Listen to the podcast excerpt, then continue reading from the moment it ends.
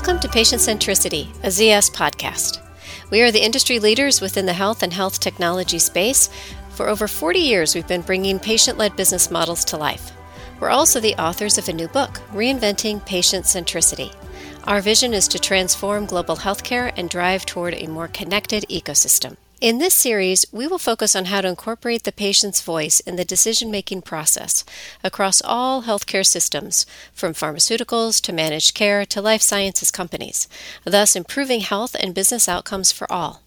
I'm your host, Victoria Summers, Principal with ZS in the patient health and equity space. We're honored to have with us today my colleague Sharon Suchotliff, who is a co-author of the book Reinventing Patient Centricity uh, that came out in uh, 2022. As Sharon is an associate principal in our patient health and equity practice, um, and she leads our patient centricity work in the U.S. Her background, uh, in addition to patient centricity, she has a master's degree in public health from Columbia University's Mailman School of Public Health and an extensive marketing and communications experience in and outside of healthcare. At ZS, Sharon helps companies develop strategies and build capabilities to further patient centricity and meaningfully incorporate the patient's voice into business decisions, helping create greater impacts for patients, people, as well as the business itself. Welcome, Sharon. Thanks so much, Victoria. So happy to be here. Sharon, I would just love to get started by just hearing you talk a little bit about what is patient centricity. It's such a buzzword that's been around the industry for so long. I'm really intrigued by the title of the book about reinventing patient centricity. What does that what does that mean? Yeah, I love this question. Thank you, Victoria. You know, and the thing is that the actual definition of patient centricity matters less than the components and what it means to the individual and to an organization. You know, we have a client that um, is fond of saying, if you ask 10 people how to define patient centricity, you're going to get 10 different answers. And I think that's been all of our experiences, right? to the point yeah. where patient centricity has become a bit of a, a, buzzword, right? It means so many different things that sometimes it doesn't mean anything. Uh, which is why we call the book Reinventing Patient Centricity. How might we make this truly meaningful again, right? Meaningful to companies and meaningful to the individual, right? The people living with conditions when we at ZS think about patient centricity, there, there are four components that we believe are, are super critical.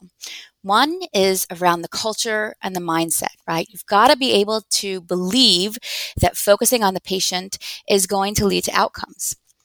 The second is around having the capabilities that enable people to actually be patient centric, to focus on people, to understand them.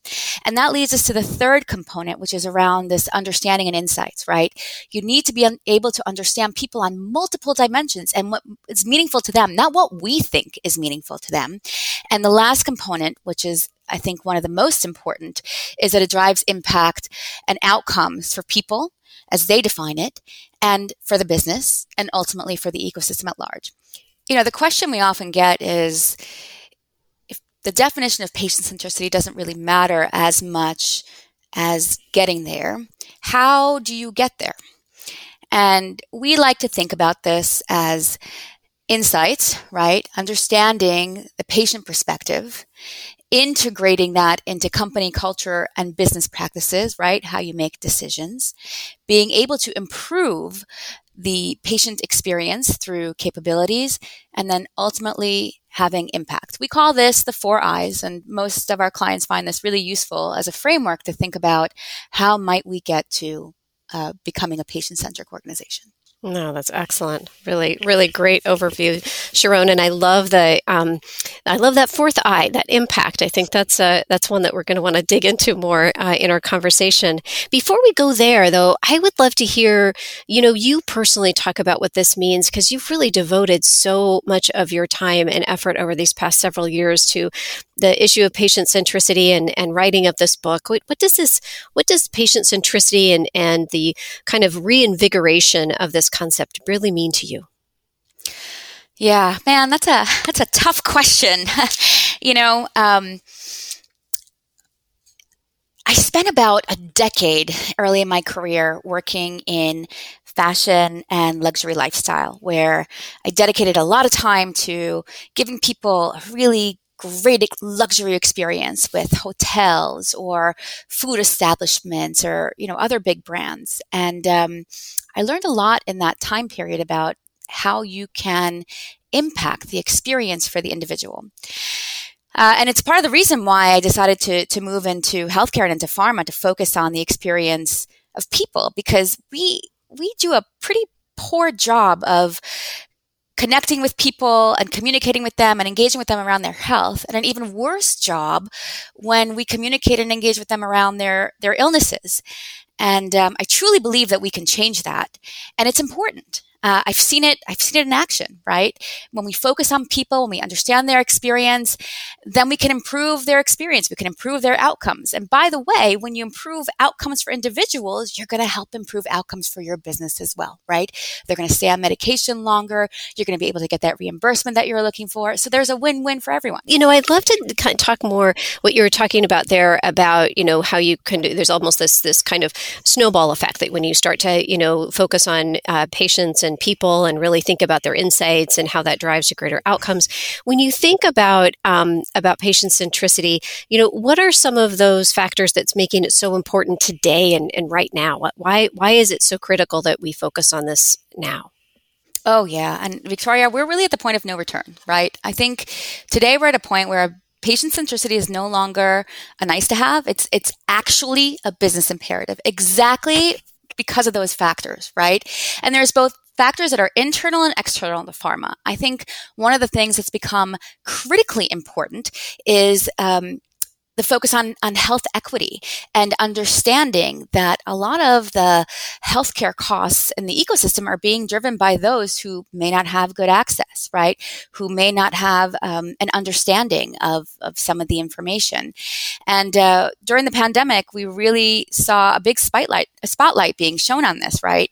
People who had access to technology were able to get care people who didn't have that um, technology literacy weren't right? And that that actually impacted their care their health.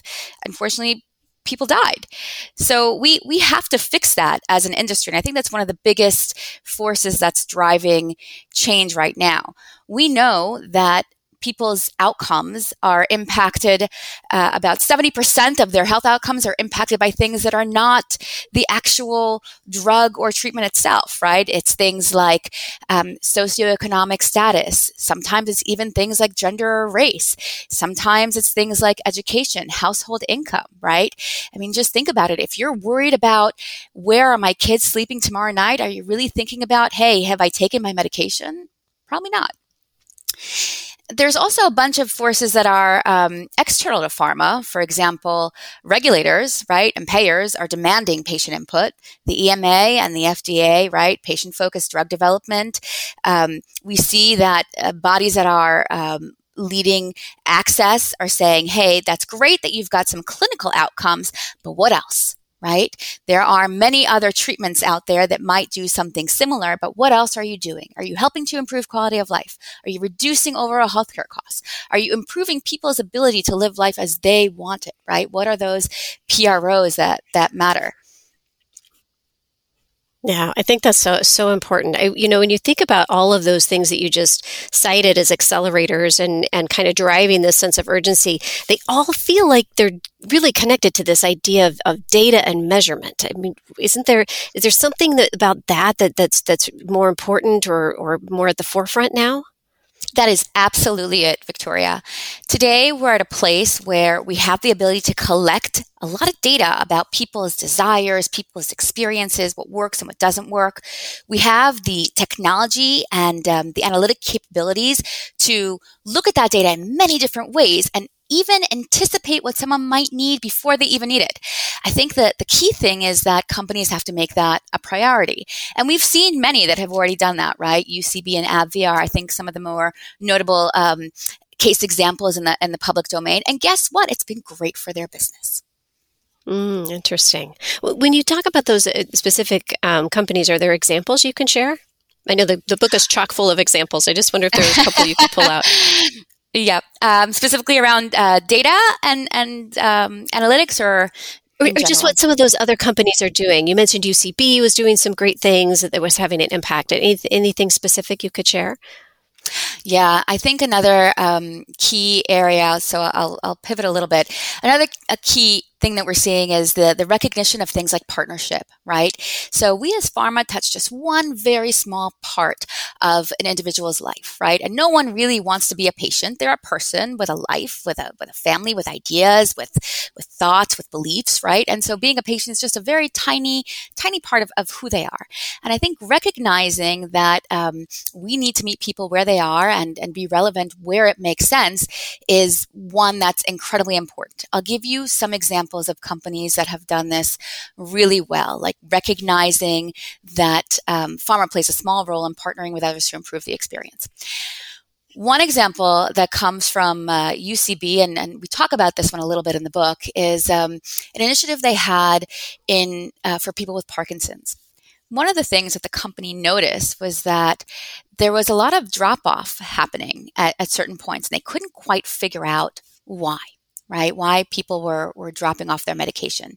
And so they went ahead and they did additional research and they started to follow some patients around. And what they found is that when people with Parkinson's were hospitalized for things that are not related to the Parkinson's disease, what ended up happening is that um, they were the hospitals didn't have the medication they needed, and so they were switched. And so they had lots of really bad experiences in terms of side effects, in terms of withdrawal, in terms of just being very confused. And this, this left everybody in a, in a really poor state. So UCB decided we're going to fix that. And they set up a system where they can get the drug to those places very quickly and as needed so that people could continue to live their lives and continue with their Parkinson's medication, even though they weren't in the hospital for anything related to Parkinson's to begin with. I love that. I love that example, Sharon, because I feel like it's something that gets overlooked so often.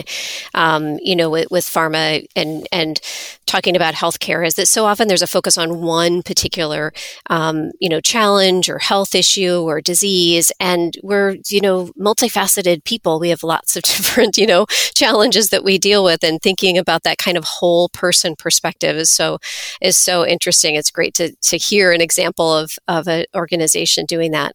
You know, another really interesting example, exactly to your point about thinking about the whole person, um, is in uh, something that happened to us recently with a client. We had a client that was focused on a clinical trial in um, in NASH, right? And they were looking for these individuals that had NASH, severe NASH, and that's it. The thing is, as we started to look into the data, there wasn't anybody like this, right? These people who had NASH actually had a lot of other comorbidities. And so it helped the client understand that, hey, NASH is just this one small part of their life. They've got all these other health conditions and other things that they're managing. And um, it really helped to reframe the thinking and how they might go about the trial. So, to your point, Victoria, it's really, really important to think about the whole person. Sharon, just for our listeners who may not be familiar, could you tell us what NASH is? Oh, yes, absolutely. NASH stands for non alcoholic steatohepatitis. Thank you for sharing that. Um, one of the things that I'm wondering is if you you have a lot of conversations with leaders and and uh, you know decision makers within um, life sciences companies. You know, what do you what do you tell them that they really need to be thinking about? What what are some of your messages to them? Yeah, um, I think that's a great question and one that I get a lot. I think the first thing that leaders really need to consider is what what's important to their organization in terms of patient centricity right when we do the patient centricity maturity assessment and benchmarking across the industry what we see is that different companies lead in different aspects of patient centricity and that's really driven by their business strategy and their pipeline, right? Their priorities as a company. I think one of the things that um, it's really important for leaders to understand is that patient centricity is not in addition to your business. It needs to be part of and intrinsically tied to your business if you're going to reap the benefits of a focus on the patient. So the first thing to do is really to understand where where is your company, right? How does your company rank in terms of your strategy? Do you have a strategy for patient centricity? Is there a mission? Is there a vision? Do people know it? Do you have the capabilities, right? Do you, have you um, funded these. So, for example, we fielded a study uh, not that long ago with leaders in patient centricity from across the globe, 30 different companies. And what we found was that while the majority of folks, um, over 90% agree that patient centricity is critical. Very few, less than 20%, were fully funding patient centricity. Almost that investment and you know time and and financial investment. Um, it really feels like it's tied to something that you were talking about earlier about one of your four I's and that last I of, of impact. I wonder if you can talk a bit more about impact and how different companies are starting to you know measure that impact. What are they finding? Are they, you know, there seems to be sometimes this question of, well, patient centricity is seems like the right thing to do, but is it also going to make good business sense? How are you starting to see companies measure impact? so so so important victoria and i'll tell you why even with the best intentions you know i've seen such really incredible programs in patient centricity dissipate without that connection to kpis in the business so it's critical and if anybody listening to this is thinking of putting out a patient centricity program, please, please, please make sure that you've got KPIs and that those are tied to your business. So, um, the way, and it's been incredibly challenging, right? Very, very, very difficult. There are many different ways in which organizations are starting to think about what good like looks like and measuring impact. One organization, for example, has made investment in patient centricity, investment in patient, part of their XCOM uh, dashboard, their leadership dashboard, right? So the CEO of this company regularly looks at what sorts of investments are we making in patients when he looks at the overall financial health of the company. For another company, they really think about what is our return to patient right? Their, their RTP. What is it that mm. we're giving back to individuals and how do we know that it matters? I think one of the more interesting ways in which we're starting to work with companies on measuring in, impact is um, this concept that we call POI, Patient Outcomes Impact. And uh, the reason why we developed ROI? this not R. Oh, yes, good one. Not ROI, um, because it's been very challenging to link patient centricity directly to ROI for many reasons. Some of them being compliance related. Um, the reality is is that the world is changing, right? Value in the past was derived from the um, you know the, the functional benefits of a product it reduces my migraines it has fewer side effects i only need to take it once a week right? That was the past and that's what we looked at. We looked at market share. We looked at things like um, you know growth in terms of the overall market. Today we're in the age of experience right? We look at patient experience. We look at customer experience. We look at the impact of a combination of patient experience and and how that with the medication helps to improve outcomes right? But the future, the value in the future is all about outcomes. Why? Because the science has gotten better, because there are a lot of different treatments out there and many have similar efficacy. So how do you decide what's more important? And so we've developed this measure around patient outcomes impact to help people figure out what do your investments, what do they, how do they impact people's outcomes in a way that people, people living with conditions actually define, right? Ask any CEO, how does your, how do your investments impact your ROI? They can tell you right away. But ask them the same question yeah. in terms of patient outcomes, and many will struggle. I have yet to meet one that can tell me exactly what the uh, impact of their investments are on patient outcomes. The thing is, though, as we head uh, further into value based care, that's the reality, right? Your shareholders are going to demand that. So we might as well start now. That's awesome. It's exciting. When you think about that future and that reality, um, you know, how do you think about patient centricity kind of evolving and, and changing? I think patient centricity in the future is going to start earlier. It's going to start when we're first thinking about what is this asset that we're going to develop? What's the unmet need that we're going to focus on? And the reason being is that there are so many Me Too products out there that don't really derive value. But if you start in very early research to think about what is the benefit that we can provide to patients and start to consider what are the preferences, the things that are important to them, even as you're thinking about formulation. For example, is this blister pack too difficult for someone with dexterity issues to open? Open, right? Or if someone has a degenerative disease, if we make the pill too small, are they going to be able to swallow it, right? We have a, a really interesting story in the, in the book from a patient advocate named Kyle who's done a lot of work um, in the industry. And uh, he shared that exact story where a pharma company he was working with was looking to um, advance how they deliver for patients. And so they were thinking about perhaps making a pill smaller, right, for this condition because their thinking was, okay, if it's smaller, it'd be easier to swallow. But, you know, Kyle's point was, no, no, no, don't do it. Don't do it.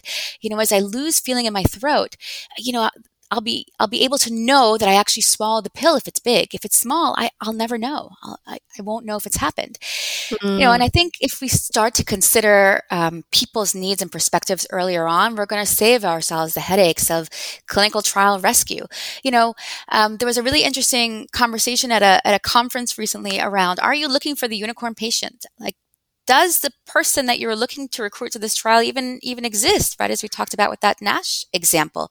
There are no unicorns right? People live in the reality of many different conditions and you have to understand that. Um, we've seen a lot in terms of um, you know there's a client we were working with who was doing a, a trial in um, in breast cancer and looking to recruit african american women and they really struggled why did they struggle well, because they didn't provide enough information to individuals, right? They didn't know that. Um, and so really understanding who you're talking to and being in their communities is, is really, um, really critical. I'll give you another example. Uh, this one's in the in the public domain, so folks can can Google it and look it up. It's the Protect Prostate Cancer Study. This was a study that took place a couple years ago and had a lot of trouble recruiting and they, they couldn't really figure out why because what they were asking people to do didn't seem to them very, very burdensome. It was a, you know, a, a lighter protocol. When they started digging into it, what they learned was that they had this term when they were talking to patients about the protocol that was um, watchful waiting. And when people heard watchful waiting, what they understood was, oh, you're going to watch while I die? And so what they did is they mm-hmm. changed that language, right? They they changed it to active monitoring. And guess what? That study saw a 75% increase in successful recruitment. So under uh, yeah, and, and, it's something that if they talk to patients when they yeah, were developing some of those communications, Exactly. They totally could have averted. You're sharing so many amazing examples, Sharon, and I just want to, um, you know, kind of highlight for those of our listeners that don't maybe are kind of trying to take notes as quickly as they can. A lot of these examples are in the book, Reinventing Patient Centricity, and and that I think that's one of the really exciting things about having this book be out there and published and and something that people can access um, because of all of these like rich examples and and details that that that are in that book. Um, I wanted to ask you, you know, when you think about the the process of writing this book, I mean, this took a tremendous amount of time and effort, um, you know, on, on, your part and, and the parts of, of other, you know, the authors as well. But you, as kind of one of these lead authors, could you talk a little bit about what that was like and what that meant for you? Oh, absolutely. And and I know as uh, the author of one of our most important chapters, Victoria, you probably went through this as well. You know, one of my favorite things about writing the book was the opportunity to talk to people, to talk to patients, patient advocates, to talk to our clients, to really get a sense of what's working, what's not working, what have been their challenges, right? To dig into the things that are beyond what's in the public domain, right? The the stuff the stuff that you don't read out there. Um, and and to connect and, and get a sense of where do we need to go.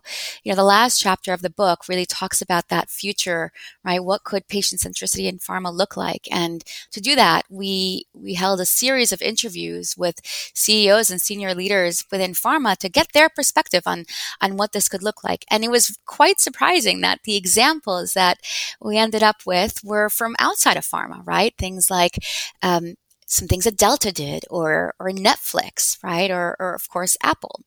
Um, the other thing that I think was really so meaningful for me and, and a little bit difficult was, um, you know, we worked closely with patients and patient advocates as we were developing the book because how could we possibly write a book about patient centricity and not involve patients? and very good point. Yeah, that was a bit important. Um, and so when we had the first manuscript ready, uh, we sent it to a few patient advocates. And, um, you know, I had a very interesting call with one of them after she had read the first manuscript. And she said, okay, the concepts you have are interesting, the stories are powerful, but I think you're missing the point around health equity and diversity and representativeness. And, uh, you know, that was a little bit hard to hear because we were pretty far along, but it was so useful to sit with her on the phone and talk about the places where she thought maybe we could do more. Maybe we need to push ourselves harder. And you know what? Guess what? We did that. We took the extra time. We did the extra research. And uh, I do believe that we have a, a better product because of it. And that's the thing, right? That's the lesson for our clients. That's a lesson for pharma, right? Nothing about me without me. Let's bring the people along. Oh, I love that. Nothing about me without me. Well, thank you so much, Jerome. Before I let you go, I would love to just hear: is there anything that we didn't cover today, or something um, that you know we wanted to to be sure to touch on? Anything else that we that you'd like to to add? Yes, thank you. One thing: start somewhere you know, patient centricity can seem very big, very lofty, you know, um, intimidating. The thing is, it doesn't have to be. And you've got to start somewhere. There's nothing wrong with having an initial step, an initial experiment, an initial pilot. Um, just don't get stuck there, right? I think many uh, in pharma get stuck in what um, a client of ours calls pilotitis. Um, right? Where we try out a bunch of different things. So my, my advice would be start somewhere. It's okay to start smaller, but then quickly move on to something meaty and institutionalize what you've learned. Thank you so much, Sharon. This has been really a fantastic conversation. Thank you. This has been the Patient Centricity Podcast by ZS. You can find our book, Reinventing Patient Centricity, on Amazon in hard copy or audio. You can also find us at zs.com. Executive producers Samantha Keyes and Georgianna Moreland. Until next time.